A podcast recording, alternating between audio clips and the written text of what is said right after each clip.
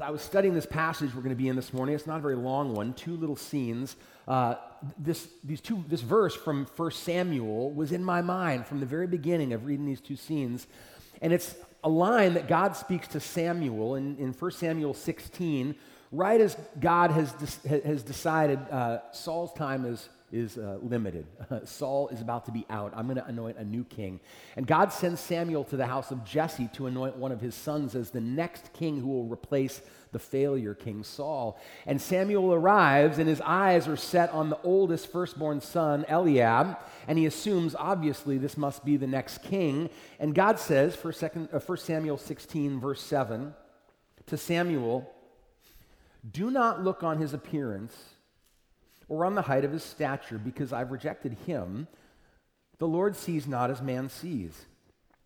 Man looks on the outward appearance, but the Lord looks on the heart. Man looks at outward appearance, the Lord looks on the heart. It's funny, you'd think Samuel would have already understood this by this point because of how what a miserable failure King Saul had been. I mean, here was this guy who, in every way to outward appearance, appearances, looked the quintessential king that Israel could be proud of and who would lead them victoriously. And he was an utter failure. He didn't honor the Lord God in his heart at all. His life, uh, his actions and his choices again and again exposed his, his selfishness and his pride, that he was a fraud. And then on the other hand, as Samuel anoints David, this young, still shepherd boy, as the next king, to outward appearances, he didn't look impressive at all uh, yet. But the Lord looks on the heart. And in this young shepherd boy, if you know the story in 1 Samuel, beat this heart that was jealous for the glory of God, that heard God's name being profaned by their enemies and taunted, and he wanted to do something about it. God could see that in his heart, and he was delighted in it. The Lord doesn't see like we see. We tend to look at outward appearances, but the Lord sees the heart. And I think in these two scenes here, in, at the end of Luke 20 and beginning of Luke 21, uh, Luke intentionally juxtaposes these two little scenes. In other words, he places them side by side because by doing so, it highlights the contrast of each one. And they each, from a different angle, demonstrate this truth that the Lord sees the heart, and the heart is what matters. In the first scene, we're going to see what Jesus is absolutely not impressed by at all. And in the next scene, we see a glimpse of what does impress Jesus, what grabs his attention and makes him say, Did you see that? Let's remember where we left off last week because where we pick up um, reading right now is literally right after what just happened. So, what has just happened is that uh, the scribes and Pharisees and chief priests and other religious leaders, they've had it with Jesus. They want to get him eliminated. And they've been trying to set these traps in public to trick Jesus into saying something on the record that then can be brought to Rome, and Rome will do something to get, get rid of him because Jesus' authority and the following that is growing around him is jeopardizing the authority and the power and the status that they have been enjoying. And they don't like that. And he is just, where we left off last week, had one final dust up with the scribes where he turned their question right back around on them and left them speechless. And here's where we pick up and read chapter 20, verse 45.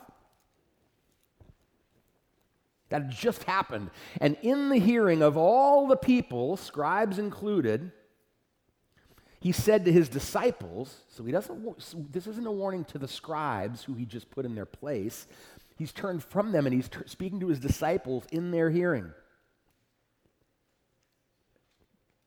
Beware of the scribes who like to walk around in long robes and love greetings in the marketplaces and the best seats in the synagogues and the places of honor at feasts,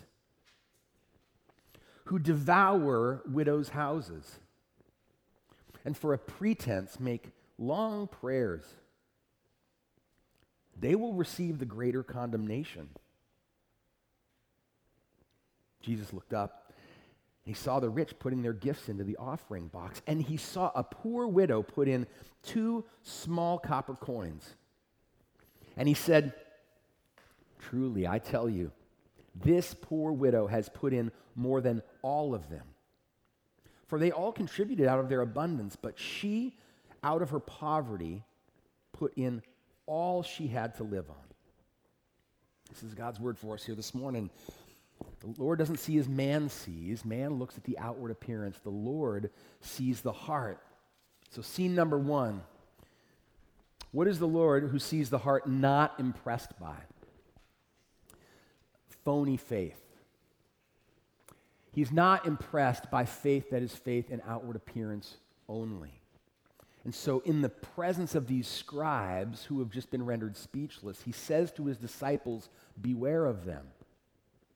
And he doesn't mean look out for them so they don't get you. So they're trying to get me and, and they're going to try to get you. He does, although that's soon going to be true as well for all those who follow Jesus, is they're going to receive the same sort of hostility Jesus did. But here, what he means by beware is beware of being like them. Don't follow them.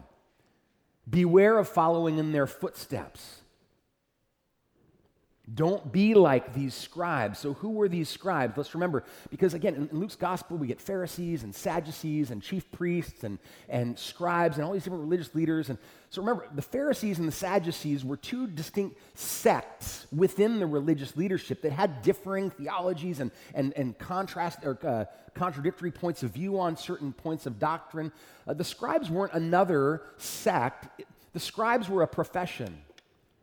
Scribe's profession was copying and transcribing and preserving the Old Testament scriptures, the law of Moses, by hand. And they worked hard. They st- started young, these men who wanted to scribe to be scribes, and they studied and studied, and they knew God's law, every word of it, backwards and forwards, inside and out. They were considered experts in the law. They were the elite academics when it came to the scriptures as they had it at that time. And as such, they would be looked to for their, way, uh, their opinion on matters of the law, to make judgments and to be the teachers of the law. They were the experts. That's why sometimes in the Gospels, the scribes, sometimes Jesus calls them lawyers or teachers of the law, because as experts in the law, that is some of the ways that they function. They were highly respected and revered for their knowledge of God's word. So, why would Jesus not want his disciples to follow experts in the law, right? Well, it's because of what he exposes about them. They were fake, they were hypocrites. Now, as a side note, I'm sure there were some scribes who weren't. He's not blanketing that every single scribe, they were all rotten to the core. He has these scribes in mind, right? He's in the presence of these scribes who came and they're trying to trap him uh, to hang himself with his own words. And it's scribes like these that he's calling out and saying, Beware of. They want him out of the picture because his claims of authority jeopardizes what they lived for, as we're going to see, who they lived for, which was themselves. And the Lord who looks on the heart exposes the heart of these scribes for all to see. Look at what Jesus says. He points out some of the things that they love, and he points out a couple examples of the sorts of things that they did, ways that they lived. First of all, he speaks to their heart. You know what they really love, he says? They love attention. They love admiration. They love when their egos are stroked. They dress to impress and they walk through these public places and they live for those moments when work stops in the marketplace and heads turn and people sort of defer and bow to them and acknowledge their greatness in public places. They love this, Jesus says. That's what they live for. Scribes like these loved to look like they loved God, but they didn't love God, they loved themselves. And what's particularly wicked here, Jesus is saying, is these quote experts of the law were taking God's law and using it in a mercenary sort of way, an opportunistic way, as a means to glorify themselves and exalt themselves among God's people. And remember, God gave his law to create a people for his own possession who, as they walk in faithfulness to this law, live lives that to the surrounding world say in their actions, Hallowed be thy name. But in their lives, they've taken the law of God and they use it as a means to get people to say, Hallowed be your name. And look at what they did. Meanwhile, says they devoured widows' houses, these experts in the law. How did of course, they must have known, as experts in the law, how frequently God's law had really strong words to say about how widows and other vulnerable were treated, fatherless and sojourners. Just one example Exodus 22, 22 through 24. You shall not mistreat any widow or fatherless child. If you do mistreat them and they cry out to me, I will surely hear their cry, and my wrath will burn. Experts in the law would have known Exodus 22, 22 through 24. They could have quoted it to you. And then, as the prophets came, generation after generation, as God's people would wander from the covenant and wander from his law, starting with the religious leaders and the, the, the, terrible kings. And God kept sending prophets. One of the most common indictments of each generation of wandering Israel was about this very thing. Here's an example Isaiah 10, 1 through 2. Woe to those who decree iniquitous decrees, writers who keep writing oppression to turn aside the needy from justice and rob the poor of my people of their right, that widows may be their spoil, and that they may make the fatherless their prey. And Jesus is saying in, in the scribe's hearing to his disciples, that's them. They prey upon poor widows.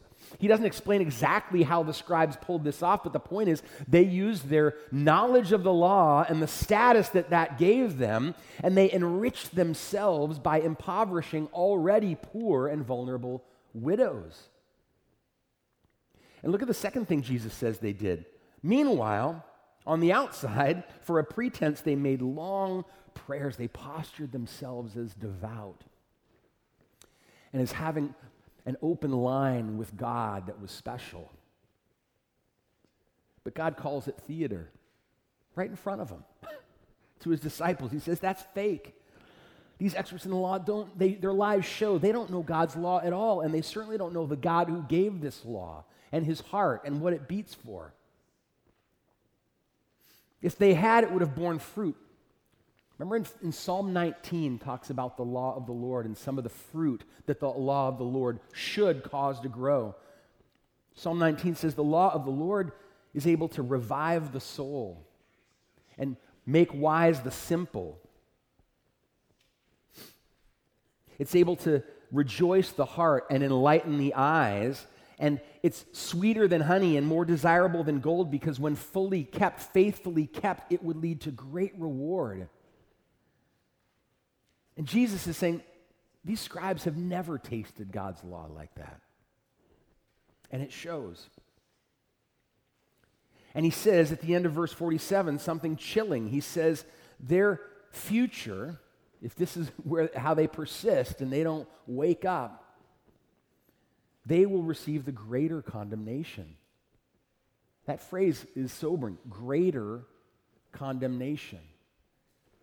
In other words, degrees of condemnation. We've seen this already in the Gospel of Luke on the other side, haven't we? Jesus has told parables about the day that he returns, like the master in some of those parables, and he comes to reward the faithful like with the parable of the minas, and the one says, Master, your mina produced tenfold, and he was rewarded tenfold. And then the, this other faithful steward is, is, says, Your mina's produced fivefold, and, and he's rewarded fivefold. And we see this picture of, of measures of, of reward in Christ's coming kingdom. And here Jesus says it works the other way too.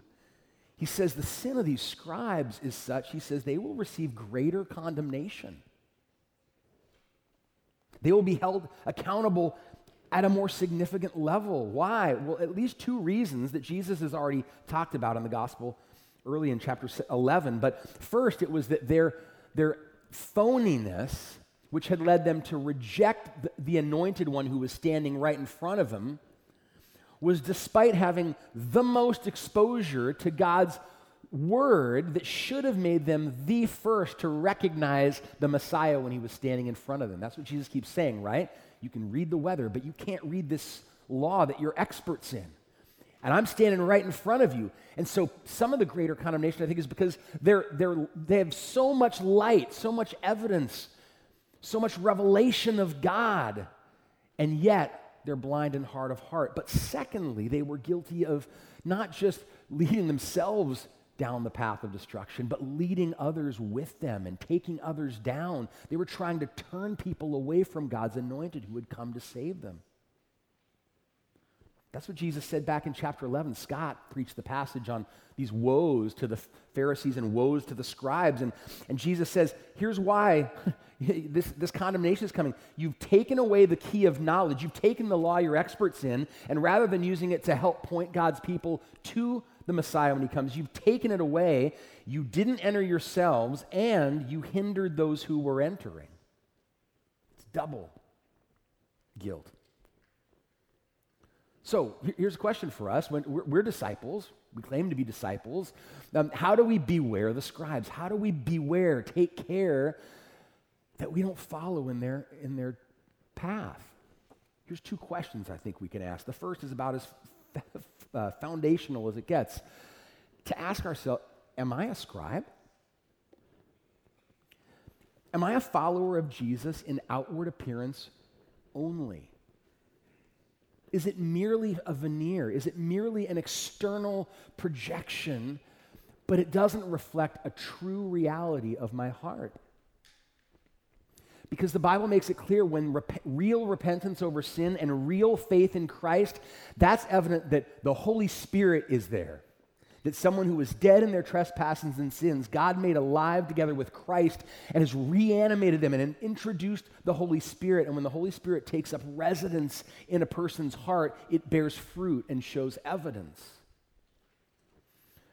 So the que- here's some questions. Do you see evidence of the Spirit dwelling in your heart? Not just are you ticking off some of the boxes of God's commands, but do you see evidence that you were dead and, and there's something new that dwells in you, God's Spirit.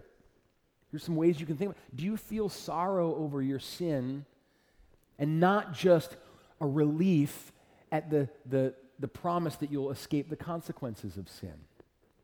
Is forgiveness enough for you? Or is this promise that now the Holy Spirit will set me free from sin, a desire to get rid of sin, like wanting a shower when you're filthy and dirty, or wanting to be healed when you're sick? Is that how you feel about your sin? You don't just want to avoid the hammer dropping on you, you want it out of your life. That's evidence that the Holy Spirit lives in you. And is there an awareness of your utter dependence on the grace of God outside of you to even make that possible in the first place? A sense that I, I can't do that for myself, that causes you, then draws you to Christ to look to Him in faith to say, Would you do for me what I can't do for myself? That's evidence you're not a scribe. That's evidence that, that, that, that your faith is not phony. Do you love Christ? Are you grateful for his love and grace and his discipline? Do you desire that God be glorified in your more life more than you be glorified in your life? Do you see evidence that, that that shift is happening where you're slowly moving off the throne of your life and establishing God in his rightful place on the throne of your life? Or, now, with all of those things I just said, not perfectly, of course. As Fred said last week, that's also not how any of this works. That's not how we, we, we, continue to grow in Christ. It's not all at once, obviously, but do you see evidence? Or do you have the appearance of godliness but deny its power? Paul describes some Christians to Timothy in 2 Timothy 3 like that. They have the appearance of godliness, but they deny its power. It's just an appearance. Or do you profess to know God, but you deny him by your works? Paul told Titus there are some so called believers who profess to know God, but their works give their hearts away. And if so this morning, if you think, I think so, that's bad news, but then I have great news for you. That's the great news, good, good news of great joy for all people that this whole gospel has been about. That's why Christ came. That's why he went to the cross. That's why he surrendered himself and shed his blood. so that the condemnation that your sin, even that greater condemnation, has fallen on him at the cross, and you can escape it and be forgiven and begin now to be made new from the inside out. That could happen today. I would love to talk with you about this at the close of our service. So would any of our prayer team who will be at the front. Please don't leave without doing that. But before we move from this question, am I a scribe? Um, I want to take a little sidebar and talk about two possible dangers of asking ourselves that question. Of asking, am I a scribe? Danger number one on one hand, there are some who should answer, yes, I am. And the danger is you are probably more likely to persuade and convince yourself that you're not. The heart is wicked above all things. Who can understand it? We're so easily self deceived, and we need the Holy Spirit to, to reveal to us no, yes, I am. Because admitting it is where it, you, it begins, your chance to be redeemed and restored. You have to acknowledge your need, first of all. But there's another danger on the other side that are, there's some of us here, and I want to, to, care for. On the other hand, I know that there are some of you here that you ask yourself, Am I a scribe? Maybe on a weekly basis. And you should answer no. You should answer no and rest assured that you belong to Christ. But because this process of sanctification can feel so slow, the way that God, from one degree of glory to another, roots out sin, helps us put to death what's earthly in us, and begins to renew the image of our Creator in us little by little. The way it feels, I think, for, from our perspective, often can make us ask ourselves that question again and again and worry maybe I am, maybe, maybe I am. I was thinking of Galatians 5 Paul describes the reality of the Christian life after conversion, after being made alive with Christ and beginning now with his spirit to grow in Christ. It's like a civil war is going on in our heart. Two different desires desires of the flesh, that's what we were born with, and they didn't all disappear when you first trust Christ but now new desires of the Spirit that also dwell. And Paul says they're opposed to one another to keep us from doing the things we want to do. And because of that, in the Christian life, there will always be a gap between who we ought to be and who we are, right? Until Jesus returns and finishes that process that we just sang about that confirms us in righteousness. There will be a day for all God's children where we are fully devoted to Him and sin is eradicated from every corner of our hearts, and we will only want to live for Him. But we're not there yet. So until then, we've got the gap, right? And that gap can discourage us some days and make us feel like our faith is faith, uh, fake. Have you ever worried that your faith is fake? First of all, if that thought even enters your mind and it concerns you and you're not okay with that, that's exhibit A that you're probably not fake. True frauds don't feel that way. To, ha- to, to con- be concerned, is that how I stand before God? That's a good sign. But I want to share an illustration with you. I didn't come up with this over 20 years ago, er, my early days at Grace here, Eric, as he was teaching his Character God class, asked me to help him put together a visual to illustrate something that he teaches every semester and, and shares with a lot of students who come to him and voice this same fear and worry and struggle with assurance of faith. And I, I want to walk us through it here real briefly. But this, I think, can visualize from our perspective how the Christian life can feel over time in ways that discourage us and, and cause us to fear and, and wonder, am I really a scribe? So, this is from our perspective, and we start with God. That's a theta, that's a great Greek letter for theos, right? We're not going to, I wasn't going to put a picture of an old guy in a beard because that's also not how any of that works. So, there's God, and He's high and holy and exalted, creator, king, ruler of everything. Everything belongs to Him, and He's perfect in majesty and glory, and He's up there right? And we're down here from birth. Ephesians 2 says, We are born sinners. We are born by nature children of wrath. Our desires, we're hardwired to buy what Satan's selling and follow the course of this world. So there's this fish shaking guy. That's all of us right down there from birth. And because of that, the Bible teaches us there's separation, there's a gap. We have made ourselves God's enemies. We have made ourselves hostile toward God, and we are cut off from peace with Him, relationship with Him as our Father. And apart from His outside help, we are all under God as judge to come. So here's the good news of the gospel. The great news is that Jesus came and he went to the cross to cancel the record of our debt that stood against us for being fist shakers toward God, to make peace with God, to die the death and suffer the wrath from God that our sin deserves so that you don't have to face it. You can escape it and instead receive the free gift of God saying, I want to make you mine. I want to forgive all of the guilt of your sin. I want to give my spirit within you, and I want to start over, and we're going to make you new. And conversion is there because that's this moment where God first begins to make you alive together with Christ. And from that moment on, all of what Jesus did on your behalf fills the gap, bridges it. Jesus paid it all, all to him you owe. So now here's the Christian life. And two things happen, I think, we've experienced this over the course of following Jesus and getting to know God more through His Word and growing in our knowledge of Him and growing in our knowledge of ourselves. We call this process sanctification, God making us more and more holy from the inside out.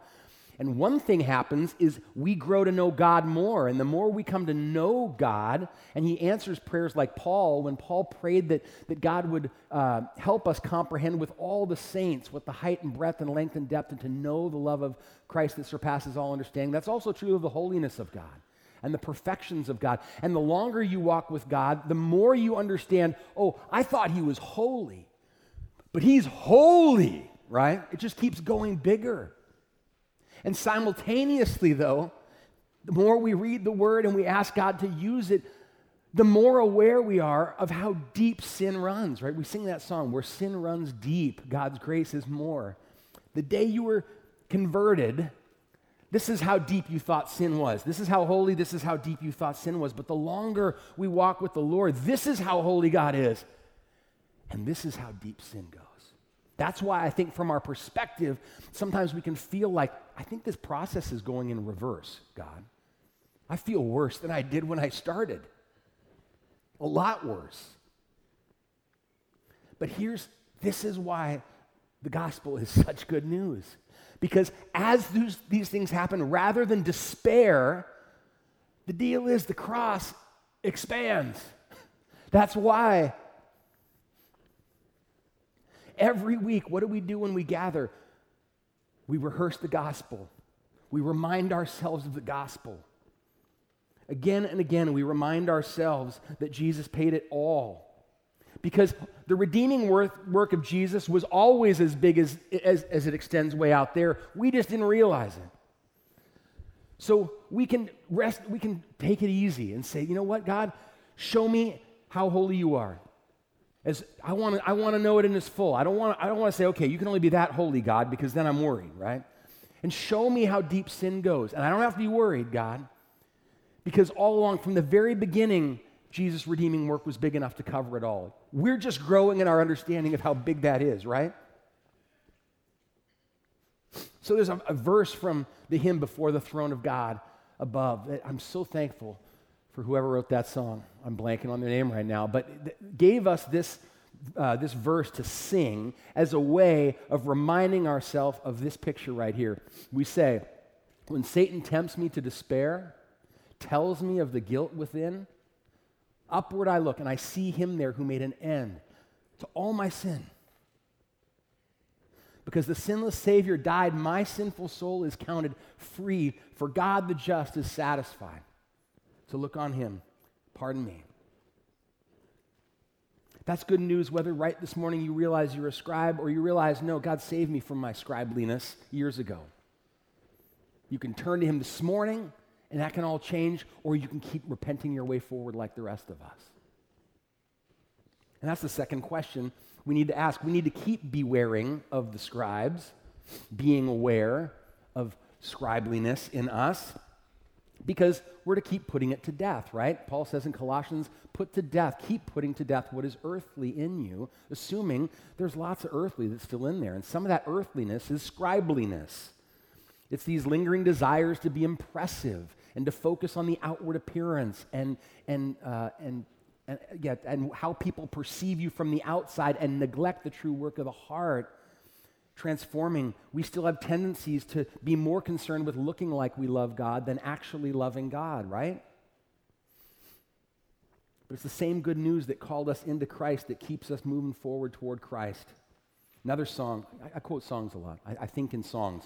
Another song we sing at Grace a lot that we pray lead us beyond mere formal duty. Show us your captivating beauty, till we in awe and reverence humbly bow, beholding the glory of Jesus has this fruit that it bears of humbling us and, and leading us to repentance and leading us to trust in Him in greater measure. We behold the Jesus who didn't come wearing long robes. Jesus didn't come for the greetings in the marketplaces and the best synagogue seats and the best uh, seats at honorable feasts. He came to eat with tax collectors and sinners. He got treated pretty poorly in some of the synagogues he visited, didn't he? marketplaces, he's getting attacked. People are trying to murder him. We look to this Jesus who came not to be served, but to serve and give his life as a ransom, even for the scribes who would shout, Crucify him. All right, so that's what the Lord's not impressed by phony faith. So, what grabs his attention? You see in this second scene, the real deal. Now, I'm going to pause for a minute uh, just to orient you where we are here in this sermon. Here's a little visual.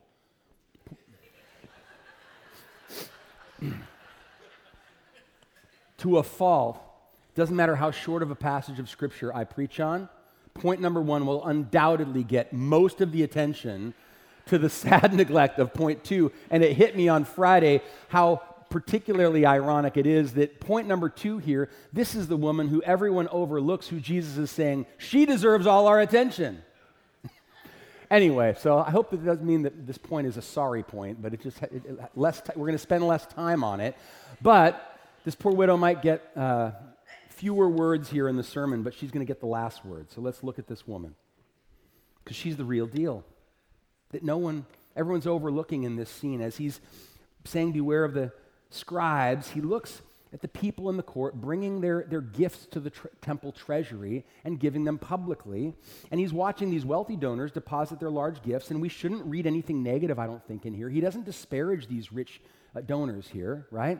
He doesn't, the contrast isn't that they're fakes. He just says there's a lot of wealthy people giving wealthy donations, but he wants to highlight because he spots this poor little widow woman coming up and tossing in two of the tiniest, least valuable coins in the empire. And I don't think it's probably because Jesus had, has divine knowledge that he knows she's a poor widow and knows how much she gave. I think everyone there probably knew a poor widow when they saw one. And if it were like these receptacles, now this is just a, a, a photo here, trying to, trying to picture this scene. If it was like these receptacles in the temple courts where people would go and drop in their coins and their gifts, it probably would have been fairly obvious the sounds of the rich donations going in and the two little plinks of this poor woman's tiny copper coins, right? For all we know, this widow is so poor because of some of the scribes that Jesus has just talked about. And what's amazing, if she is, is she jaded toward God, clutching onto this little earthly wealth she still has that, she, that hasn't been devoured by scribes? No, here she is at the temple with an open hand. And it's crazy. A couple commentators pointed out she could have just tossed in one. She tosses in two. And Jesus points out, maybe this is divine knowledge, she gave all she had. That was it. She, she emptied her pocket and just like that. Now, if you were looking for a photo to put in the dictionary next to the word unimpressive, that might be a good candidate. I mean, that's pretty unimpressive in terms of outward appearance and how the world sees things. But not to Jesus. He points it out. He says, Look at that woman. And listen to what he says about her. He says, Truly, I tell you, this poor widow has put in more than all of them, not even just more than one of those rich gifts, more than all. She just outgave them all. She just dunked on all their giving and she didn't even realize it. Why? He says, because they all contributed out of their abundance. When they left, they still had a cushion. But she apparently gave all she had to live on. So, this tiny gift that, to be honest, added zero wealth to the temple treasury that day, right? No one counting up that treasury was like, ooh, we got these two little copper coins. Now, you know. But Jesus says, no, it was a shining beam of evidence of active trust and devotion to God. This precious daughter of Abraham who entrusted her vulnerable life to the God of the heavens, Yahweh, who would who knew her needs because he knows the needs of sparrows, right? And he's a good father. Here she is entrusting herself to him, and it's seen in this beautiful example of tiny generosity. It didn't go unnoticed by him. One last side note here as we finish. Jesus is not saying if you really trust God, you will give to the point of destitution. Otherwise, we're all guilty in here, right? Is any of you destitute this morning because you just have given so much? In 2 Corinthians, Paul is, has written, and he's inviting them to be part of this collection for Christians, uh, saints in Jerusalem who are enduring a famine. But as he invites them to give, he says very clearly it's acceptable to give according to what a person has, not according to what he does not have. So, so it's not, Jesus isn't just saying everyone needs to impoverish yourself in your giving, right? And yet, he also has to point out to the Corinthians these Christians over in Macedonia, who, in a severe test of their own affliction, out of abundance of joy and in their extreme poverty, it overflowed in a wealth of generosity, and they gave according to their means and beyond their means, begging us for the favor of taking part in this relief for the saints, not as we expected. They gave themselves first to the Lord, and then by the will of God to us.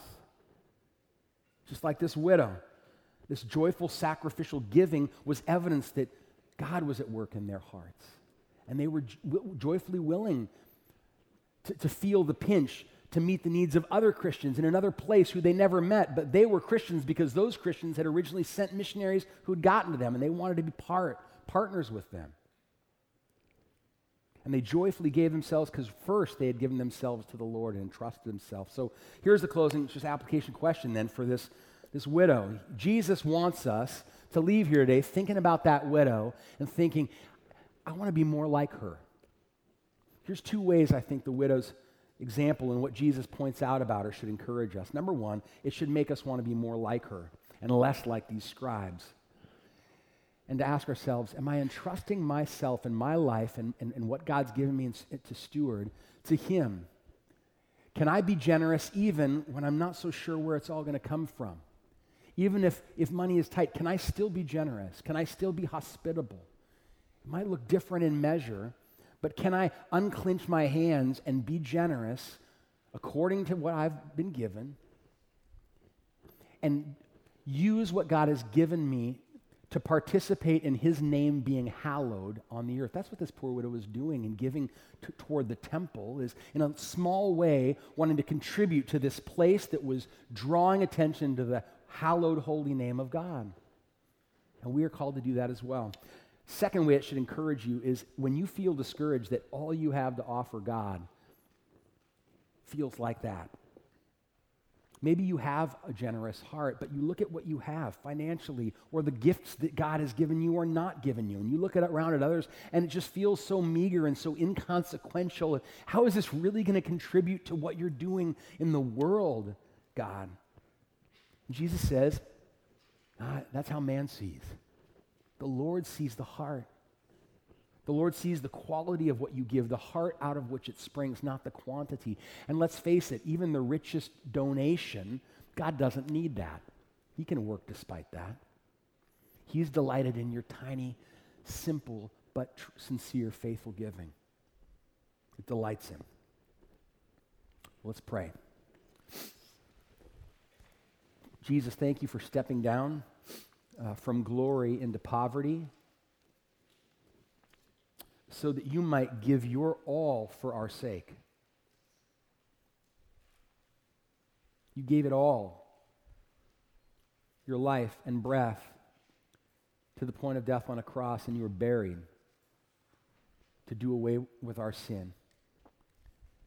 to set us free from being guilty to being forgiven children. So we thank you for that, Lord, this morning. Help us this week. I think of Paul saying, uh, be strengthened by the grace that is in Christ Jesus. Lord, with this image again this morning of the gospel and the bigness of it to span the biggest gap, uh, strengthen us and steel us this week to follow you with confident faith, generous hearts. In Jesus' name, amen.